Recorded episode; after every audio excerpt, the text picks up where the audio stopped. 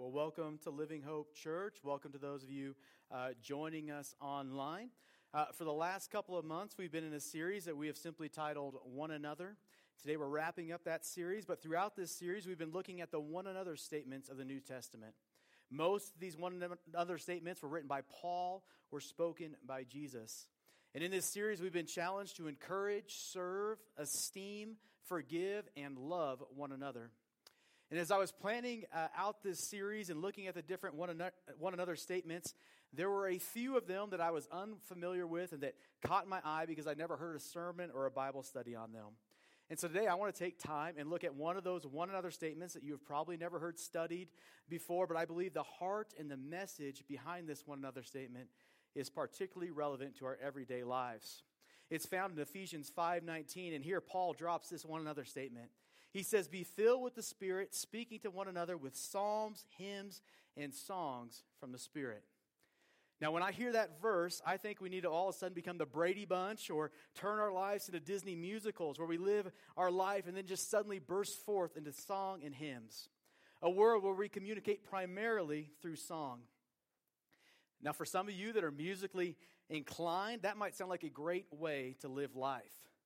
But for those of you that are less musically inclined or perhaps musically deficient like myself, that verse sounds like punishment. In 2012, Melody and I were recently married, and the movie Les Miserables came out. And she, this was before kids, so we could go to movies. So she talked me into going to this movie with her and her parents, and I agreed. But I agreed under the false understanding that this was a movie that was adapted from a play. I had no idea this was a musical that had become a movie and was still very much a musical. After about five minutes into the movie and two songs, I realized that I had been hoodwinked and I was in for a long, long three hours. Now, I don't mind some musicals if I know what I'm getting into, but I have no desire to live my life in a musical singing psalms, hymns, and songs to one another. Primarily because I can't sing. And I guarantee you don't want to live in that world with me. So, surely, Paul is not calling us to live as though we're cast members in Les Miserables, but what is he calling us to in this verse? And how can psalms, hymns, and songs help lead us to the cross and the Jesus centered life we're called to? So, for that, we're going to need just a little bit of context. context. Throughout the second half of Paul's letter to the Ephesians, he is calling on them and teaching them how to live. In Ephesians 4, he calls on the believers in Ephesus to not live as the Gentiles live or as the world lives, but instead he calls on them to live in Jesus and with him at the center of their life. From that point on, Paul is explaining what that means and how that looks by contrasting the ways of the world with the ways that the believer is to live. And that's what brings us to Ephesians chapter 5. So we're going to read Ephesians 5, 15 through 20.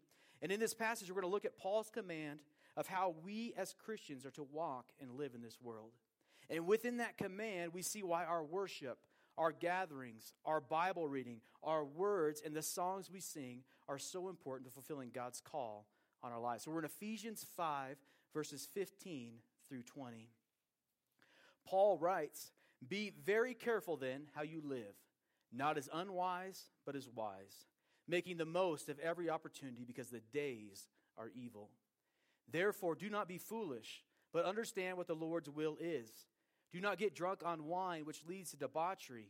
Instead, be filled with the Spirit, speaking to one another with psalms, hymns, and songs from the Spirit Sing and make music from your heart to the Lord, always giving thanks to God the Father for everything in the name of our Lord Jesus Christ. Let's pray.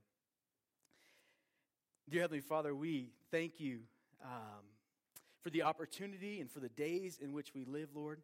I pray, God, as we look at this passage, that you would open uh, our eyes to help us to understand what it is we are called to do in our lives, in our daily lives. Lord, that you would help open our eyes and our hearts to what it means to be live a spirit filled life, Lord. And God, I pray that as we walk through this and we see our call on our lives, that you would fill our hearts with worship for you, Lord, and that we would center our lives on you alone. God, we love you, we praise you, and it's your name we pray. Amen. So, our context uh, for this command to speak to one another with psalms, hymns, and songs comes to us in verses 15 and 16. Paul writes, Be very careful then how you live, not as unwise, but as wise, making the most of every opportunity because the days are evil. Now, this sounds very similar to Ephesians 4 when Paul calls on us as Christians to not live as the world lives, but to live as Jesus calls us to live. We are to live as the wise and not as the unwise. And it is this contrast between wise living and unwise living that we'll spend the rest of the sermon unpacking. But before we get there, we got to see verse 16. Paul says, The days are evil in which we live. But he calls these evil days in which we are living an opportunity for us as Christians to grab hold of. Now, most of us will nod our head and affirm that the days are evil, but few of us see that as an opportunity. Most of us view the evil days that we are living in as obstacles, as things to be avoided, as things to survive, as pressures that are trying to defeat us. But Paul says these evil days aren't something to fight, but they are opportunities given to us by God to be redeemed for his glory. God created the men and women that received this letter from Paul in Ephesus for the purpose of bringing him glory and making him known in those evil days in Ephesus. And God created you, and He created I, and our family, and our friends for this very day, in this very location, to redeem and seize the opportunities that these evil days presents. There's a sense of urgency and opportunity in verse 16. The NIV translates verse 16, making the most of every opportunity. Other versions translate it making the most of the time. But the Greek word here used comes from the marketplace, and it means to redeem, to, to buy up. And this verse indicates that the time to do so is now, and the time is fleeting. So let's put verse 16 kind of in the marketplace setting for us today. This is the notice, that the, the sale paper that you get about the annual case lot sale at Smith's, right? It tells you the deals are great, the time is fleeting, and when it's gone, the sale is gone. So, what do you do? If you believe that the deals are as great as the ad says, you get yourself to Smith's and you redeem, you buy up all that you need, or at least all that you perceive you need, before that sale ends. You make the most of your opportunity because you know that that sale won't last long. It is passing, it is fleeting. And that's what Paul is calling us to as believers. He is proclaiming to us that the days are fleeting. And even though they might be evil, they are an opportunity given to us by God for His glory. So, as Christians, we don't bunker down merely trying to survive, but instead we go forth and we seize the opportunities of the day to bring God glory and to make Him known. I love that because that means that your life and my life has a purpose. The evil of the world doesn't have to get us down, and we are not defeated by it. The evil of our days hasn't caught God off guard. It is not out of his control. But instead, Paul says, even the evil of this day, even the evil of this day is an opportunity for us to redeem, to seize hold of for God and his glory. So that's our first point today. The days are evil, and we are called to seize and redeem them. Let me just give you a little bit of background on Ephesus and the evil that the Ephesian church was dealing with. Often, when we think of the Bible, or at least when I do, I kind of think of the Bible like the medieval dark ages. I assume that the cities were constantly at war with one another. I think of filthy cities and widespreading disease. But that was not Ephesus, and that was not the Roman Empire. In fact, the city of Ephesus at the time that Paul writes this letter was thriving. It was prosperous at all. T- uh, uh it was prosperous, and things seemed good commercial activity, the economy was booming in Ephesus, and people had every material possession they could have ever dreamed of. If the average person on the street would have heard Paul's description of the days being evil, they would have laughed and they would have said something along the lines of, Why, we have never had it so good. Evil days, these are the best days we have ever had. Ephesus sounds a little bit like Green River, a little bit like America, and the many of us that live within the middle class. Now, yes, America wasn't what it once was. There are things that we're worried about. But if we're to be honest with ourselves, for the most of us, our lives are pretty good. Our basic needs are met. Most of us don't worry about our next meal. We have more material possessions than we know what to do with. And as we look at our neighbors, the same is true.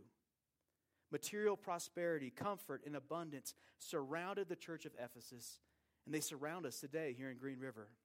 So, how can Paul possibly call those days evil. Paul calls them evil because he's talking about the heart, about the eternal.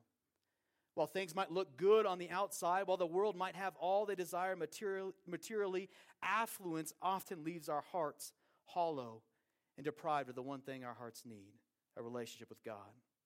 When affluence abounds, the spirit is often hungry, empty, and hollow. Where affluence abounds, God is often absent in the hearts, and our desires are met by the pursuits of the flesh. The very pursuits that Paul has been warning about in Ephesians 4 and 5. So the days are evil, but Paul calls on us as Christians to not hide from the culture, but to seize the opportunities presented to us to honor God and make him known. Paul is saying here that the evils of this world do not hinder the gospel. But instead, he says the evils of the world are an opportunity that highlight the world's need for the gospel, for Jesus. And in this passage, what Paul gives us are two tools for walking through these evil days and making the most of them. The first of those tools comes in verse 17. Paul writes, Therefore, do not be foolish, but understand what the Lord's will is. So, our first tool to seize as we are walking through and redeeming these evil days is to not be foolish, to not live like the sinful world around us, but to understand the Lord's will for our lives. So, our second point is this in order to redeem the days, we must understand God's purpose for our lives. Now, I know the verse says will, but I went with the word purpose instead of will because I think often when we think God's will in the church, we think situational and we think sensational.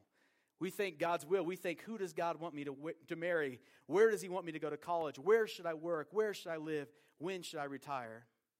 But the context for this thought is verse 15, which reads in the NIV Be careful then how you live. Other translations say how you walk, so how you step by step live. And so the context here is your day to day life, not some one time event. So Paul is calling us to understand God's will, God's purpose for our day in, day out lives. So as you think about your life, we're not just talking about your Sundays at church, but your day in, day out life. In your life, at home, at work, with your friends, at the ball field, when you're running errands, what is God's desire and purpose for your life? And we can know that only when we center our lives around Jesus. Not just our Sundays, but our everyday. We discover God's purpose for our every moment when we filter everything through the lens of our relationship with Jesus. If we boil that down to two commands, what are they? We've talked about in the last couple of weeks. They are love the Lord your God with all your heart, soul, and mind, and love your neighbor as yourself. So we want to understand who Jesus is, understand his commands, and then allow who he is to shape all that we do. So as we walk through these evil days, as we desire to redeem them, we do so with the understanding that we are called to love God each moment and that we are called to love our neighbor as we do so. So every moment of every day is an opportunity to be redeemed for God's glory, and every moment of every day is an opportunity to love God, love others, and make Him known. But that's not how we naturally walk through life, is it? Our natural way of walking through life is to compartmentalize everything we do. Keith Miller, in his book, The Taste of New Wine, said it like this He said, It has never ceased to amaze me that we Christians have developed a kind of selective vision which allows us to be deeply and sincerely involved in worship and church activities, and yet almost totally pagan in the day in, day out guts of our business life, and never even realize it. What's that saying? It's saying that we live by faith on Sundays and in religious matters, but we do not apply it to our business, to our relationships with our neighbors, to our children, and to our homes. We have a strange dichotomy of vision that divides life and says in business, we act one way with different values and principles than we do in church or in relationship to Christians. He goes on to say this. He said, Sigmund Freud has said very perceptibly, I think, in his book, A General Introduction to Psychoanalysis, that these unchanged areas in our lives are like nature parks, which the city fathers in large metropolitan areas and fences off and allows to grow wild just as they always have so that the citizens will have a little piece of the old life to wander through and remember how it used to be. But in the case of far too many of us, these, these untouched areas are not little parks, but they are national parks the size of Yellowstone. The majority of our lives are lived not with Jesus at the center of our lives, but instead they are lived with the rule of the world at the center of our lives. We follow Jesus on Sundays or in certain areas that we are comfortable with, but then we follow and play by the rules of the world the rest of the week. Paul is saying to the, the church in Ephesus and to us that every moment is an opportunity. And every moment we live, we walk, should be done so in faith with Jesus at the center of our thinking and understanding. As Christians, we have to understand that every moment, every single moment is to be lived in dependence on God, and every facet of our lives is a moment that God desires to redeem, that God desires to lead us in, that God desires to be glorified in. We must understand that every moment in these evil days is an opportunity for God to be known, to be glorified, and to be shared. Because the reality is, although our world might look like it is doing just fine, our world is living and dying in desperate need of a Savior, of hope, of a purpose. And we know that Savior, that hope, and that purpose. So we must live dependent on Jesus, loving those around us and redeeming the days by pointing people to Him. We must understand that every day has purpose in God. And this is awesome because it changes everything. It means that that tantrum your child just threw is an opportunity to teach, guide, and love in Christ. That budget spreadsheet you are working on at work is an opportunity to model responsibility, stewardship, and take care of the employees in your company. That garbage that needs to be taken out is an opportunity to love your spouse and make a clean and welcome home. That 36th ball game of the month that you are heading to this, this month is an opportunity to love your child, build and build relationship with your child's friends and families, and point them to Jesus. There are not holy and unholy tasks in the kingdom of God. But everything in our life should be and can be redeemed by God for his glory. So, the first tool in our tool belt for redeeming and seizing these evil days is just to understand that God has a purpose, a plan, an intentionality for all that you do, for every aspect of your life. This week, ask the Lord to help you see his purpose in your day to day life. Ask him to help you find your joy and purpose in every task and strive to live that out. And that leads to the second tool in our tool belt, which is the empowering, the overflowing of the Holy Spirit. Verse 18, Paul writes, Do not get drunk on wine, which leads to debauchery, but instead be filled with the Spirit. So, our next point is this if we want to redeem these evil days, we must be filled with the Spirit. I love how Pastor Ray Stedman made this point. He said, It is interesting that Paul puts these two things in contrast to one another. Don't get drunk with wine, he says. This recognizes that there are things in our life that tend to drive us to drink. There are pressures in life. There are demands made upon you so severe that you will feel the need of some stimulation, something that will undergird you a bit, give you confidence, and add help and strength. But he says, don't let it be wine or any other artificial stimulant. Because he says his trouble with that is that it so easily leads to a lack of control. The word here translated debauchery in our NIV is the Greek word asotia, which means without limits and with reckless abandonment. It refers to this idea of escapism and the tendency to throw all restraints overboard and live without control. The stresses, the pressures, the demands, the hurts in our life are real.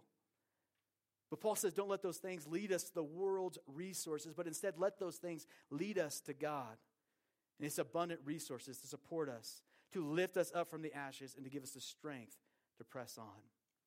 Stedman continues there is no need to feel ashamed over our sense of need. We were not made to be self sufficient, independent creatures. We were made with a sense of need because you feel like you need something to help you, to strengthen you, to make you feel adequate to face life. Don't be troubled by that because you do need something. But do not swallow any of these senseless lies that are all around us today. That you can be independent and self reliant, and that you have everything in yourself and you do not need anything else. You do need something, he says, but let it be the right thing. Be filled with the Spirit. And here he touches this on this great secret of real Christianity, this possibility that we can be filled with the Spirit. Now, I'm sure you, you know and understand that when you became a Christian, when you believed in Jesus, when you received Him as Lord, the Holy Spirit came in you. You have the Spirit. But there's this interesting paradox that we, that we have to understand, and that is that although we, need, although we have the Spirit, we have to constantly be filled with the Spirit. And the filling of the Spirit is that momentary taking from Him of the resources you need for the situation in which you are in. What Paul and Stedman are saying here is that we have to develop a day by day, moment by moment dependency on God through the Holy Spirit. A dependency where we press pause and we enter the situation, the meeting, the carpool, the classroom, asking the Holy Spirit to give us what we need to redeem the moment. Or it means pressing pause in the midst of whatever is going on and quietly in your heart asking the Spirit to give you His wisdom, His patience, His kindness, His, His love, whatever it is you need to redeem the situation. When you are overwhelmed, overworked, just over whatever it is, Paul says, turn to the source that God promises will sustain you, that will lift you up, that will hold you on, that will allow you to redeem the situation, which is the Holy Spirit. So as you think about your life, where do you find yourself turning when you are overwhelmed? This week, I would challenge you that before you reach for a drink or the internet or TV or drugs or a relationship or any other stimuli to numb the feelings, Paul encourages us to turn to God and ask for help from His Spirit. The Bible promises that as you do that, the Spirit will fill you and sustain you. And what we see in the latter half of this verse are two primary evidences of a spirit filled life. If we are living filled by the Spirit, it will change our worship and it will result in a heart of gratitude. That's what we see in verse 19. When we're filled by the Spirit, we will speak to one another with psalms, hymns, and songs from the Spirit. Sing and make music from your heart to the Lord, always giving thanks to God the Father for everything in the name of our Lord Jesus Christ. So, our next point is that worship is an overflow of our heart, and what we worship reorients our heart. Throughout the scriptures, throughout the Bible, worship is a response of men and women who have experienced God. Exodus 15, after the Israelites crossed the Red Sea, Moses led the Israelites to worship and sing. Exodus 15, 1. I will sing to the Lord, for he is highly exalted. Both horse and driver he is hurled into the sea. The Lord is my strength and my defense. He has become my salvation. He is my God, and I will praise him. My father's God, and I will exalt him. In Second Chronicles 29, when Hezekiah becomes king and he purifies the temple and offers sacrifices to God on behalf of the nation, worship was a part of the celebration. When they understood who God was and the forgiveness he offered, it led to worship. It says he stationed the Levites in the temple of the Lord with cymbals, harps, and lyres in the way prescribed by David and Gad, the king's seer, and Nathan's the prophet. This was commanded by the Lord through his prophets. So the Levites stood ready with David's instruments and the priests with their trumpets. Hezekiah gave the order to sacrifice the burnt offering on the offer on the altar, and as the offering began, singing to the Lord began also accompanied by trumpets and the instruments of David, king of Israel. The whole assembly bowed in worship while the musicians played and the trumpets sounded.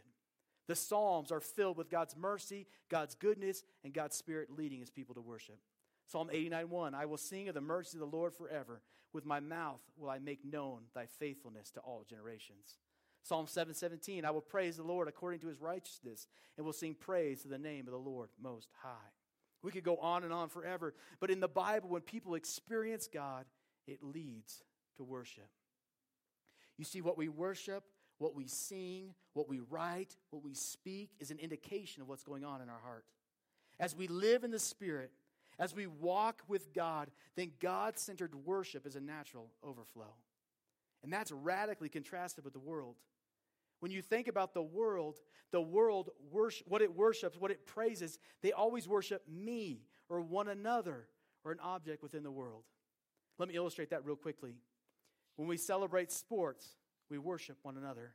When we watch a music contest, we worship one another. When we watch a TV show, we're either making fun of one another or glorifying the life and person of one another.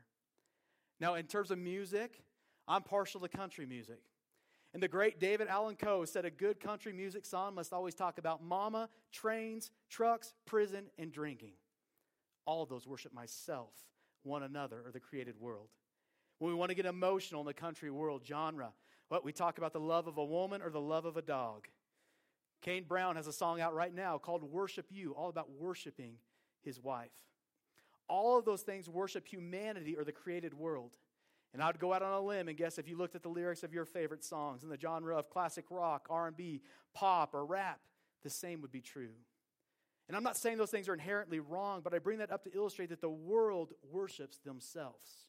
And why wouldn't they?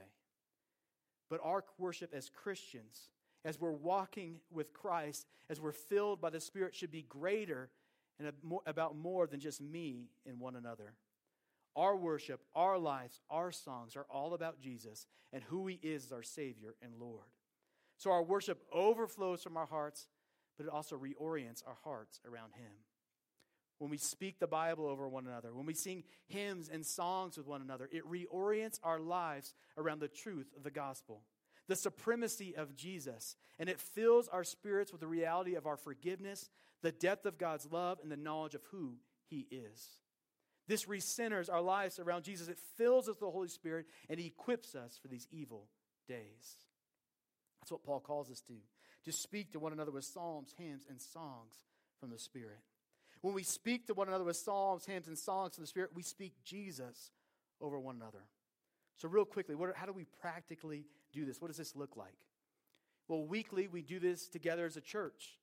This is the, one of the reasons that regularly gathering together is so important. It's an incredible opportunity to gather, to hear the Bible taught, to sing songs with one another, to pray together, to speak life into each other's lives, and to reorient our lives around Jesus. I'm so thankful for the online platform to share our worship services with those not comfortable, those who can't make it. But there is something incredibly special and beneficial about gathering together, about singing with one another, about praying together. I think this is especially true when it comes to the opportunity to sing. There is power and encouragement in hearing others sing alongside us. You can listen to YouTube videos or music on your phone, but there is something special about gathering and singing together. Knowing that there are other people in the room going through trials, that are facing relational challenges, that are living in the same sinful world we do. Yet we all made the choice to come together and sing to our King. Gathering together as broken people, redeemed people, declaring truths about God's power. In addition to that, there are a lot of songs and hymns within the genre of Christian music that are just as focused on me and one another as the songs in pop culture.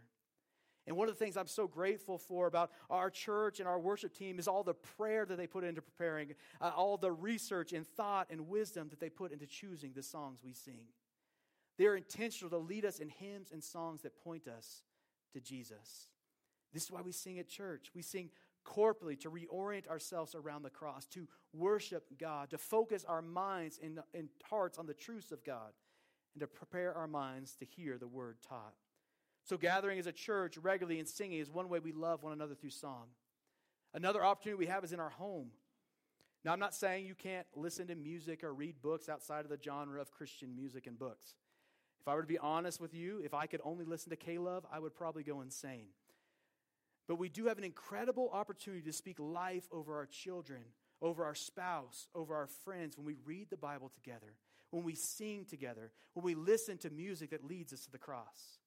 So be intentional as we live life with one another that our faith isn't reserved exclusively for Sundays, but that we are intentionally day in and day out redeeming the moments and pointing our family towards Jesus through what we say, read, and do. Now, we are far from perfect. This is a family, but let me uh, just share some practical ways we have done this in our home. Well, our kids are young. We got six, four, and two now. Uh, and so, the most sacred space in the Taylor house is the bedtime routine. And there are two key elements to the bedtime routine in our home. The first is reading books together, and the second is our kids love to listen to music as they fall asleep. So, what we've done is taken those two spaces and inserted the Word of God into them. At book time, we often read fun children's books, but we also use that time to read uh, children's Bible stories or the Bible itself. And then when it comes to our bedtime music, we use one of two albums. Uh, a lady by the name of Katie Kennard has a great lullaby hymn collection that we'll use. And then most recently, we've been listening to Carrie Underwood's new album, My Savior, which is just her singing a collection of classic hymns. And our kids love it, and they're hearing truth as they fall asleep. The other place Melody my wife has done this well is in the car we began to realize that our kids were memorizing all the Disney songs they were listening to. So Melody intentionally switched over to old VBS music, which you can get on Apple Music or Amazon Music. And the kids love it just as much, but they're memorizing gospel truth instead of just princess stories. Now, there's nothing at all wrong with Disney music, and we still listen to it some, but we tried to be intentional to mix in the truth of the gospel during that idle time in the car. Now, your kids might not be young enough to, to implement what we do. But find ways to speak the truth of the gospel into your family's lives. Um, another place that we do this is with all the one another's in our life, all the people that we live life with.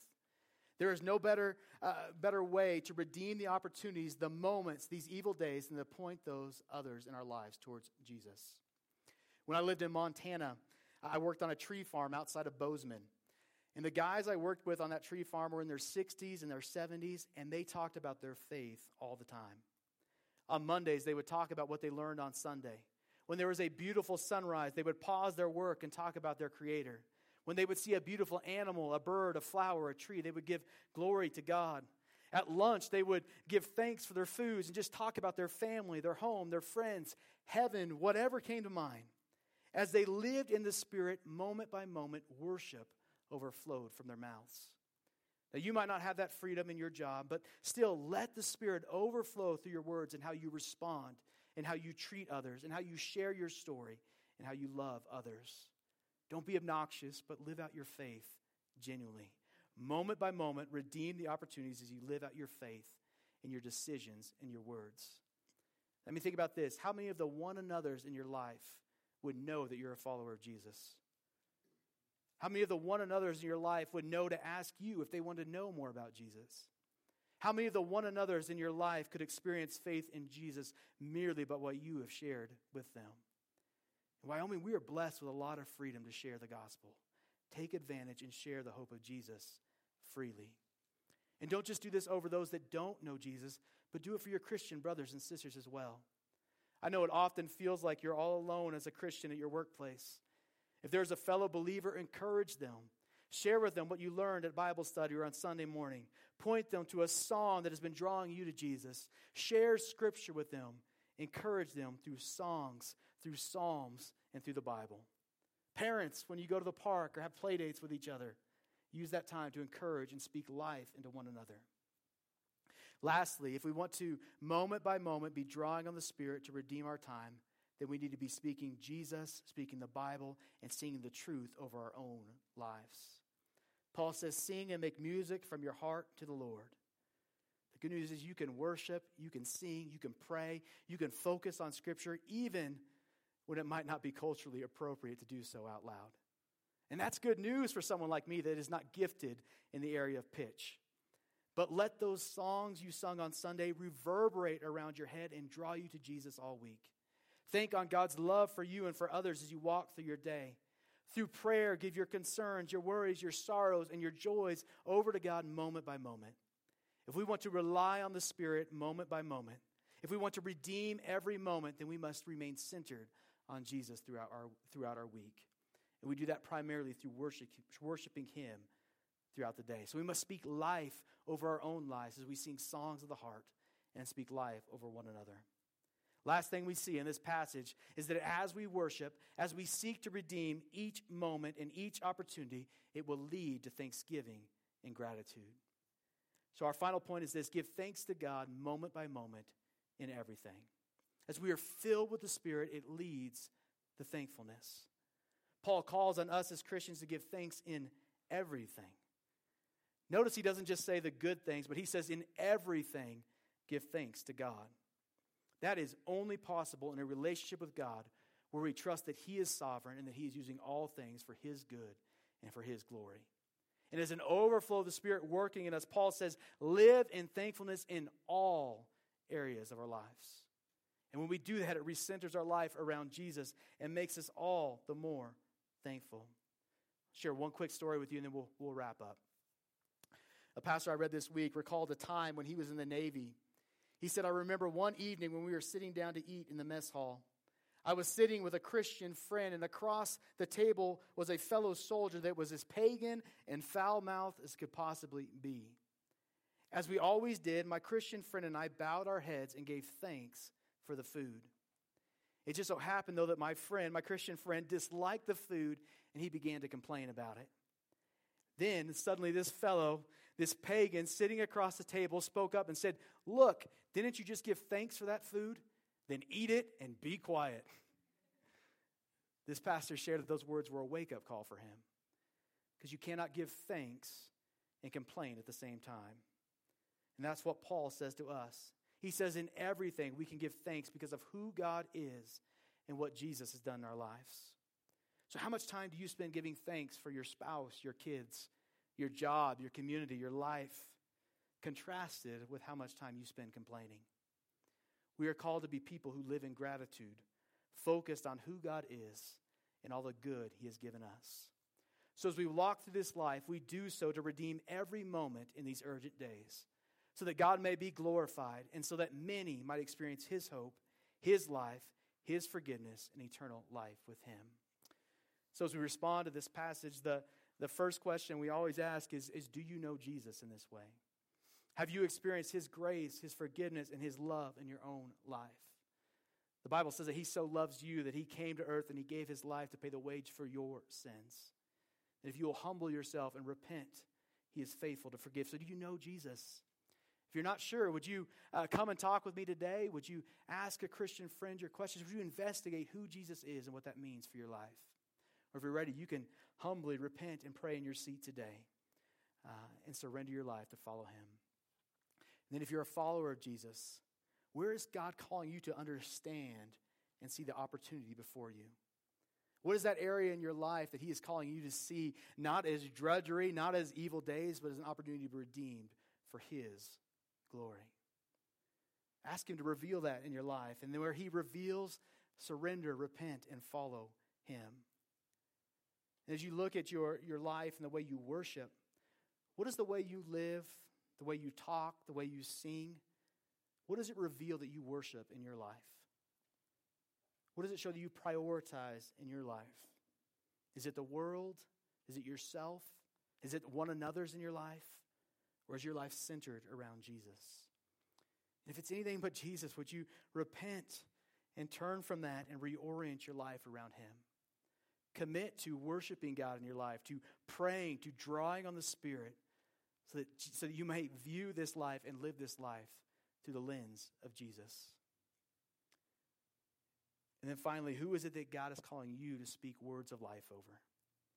To share the hope of the gospel, to encourage this week? Where will you speak life? Where will you give thanks this upcoming week? Where will you turn and trust Him with your life to redeem these evil days? I'm going to pray for us as I do. Uh, the worship team will come and lead us in a final song. Dear Heavenly Father, we. Uh, we thank you for this passage, Lord. We thank you that you are sovereign, that you are good, that you are loving, and that we can trust that even in these days that might feel evil, that might feel like they are slipping away, that you are sovereign and you are in control. And these aren't evil days to be avoided, but these are evil days that we have the opportunity to redeem and use for your glory. God, I pray that you would give us a sense of urgency that these days are fleeting, that you would give us a sense of urgency, that we have a calling to redeem these days. God, that we would not live our life segmented between church and everything else, but that we would let you impact and lead us in all areas of our lives. So that our office, our neighborhood, our friends, our community might be transformed by you. God, we pray that you would, uh, would you move in our community, you would draw many people to you. God, I pray that as we lean on you, as we understand our calling and our purpose, as we live in the Spirit, Lord, that our worship would just exude from us. That you wouldn't be able to keep us quiet about our love for you. That our worship would be evidenced of our hearts centered around you. God, I pray that as we worship, as we draw together, as we encourage one another, that you would use those things to constantly refocus us and reorient us around you. Lord, I pray that you would open our hearts and our minds and our eyes to any area that we need to repent and turn to you. God, I pray that you would give us the courage to repent and do so. God, we love you. Uh, we thank you for who you are. We thank you for your love for us. God, and we pray all these things in your name. Amen.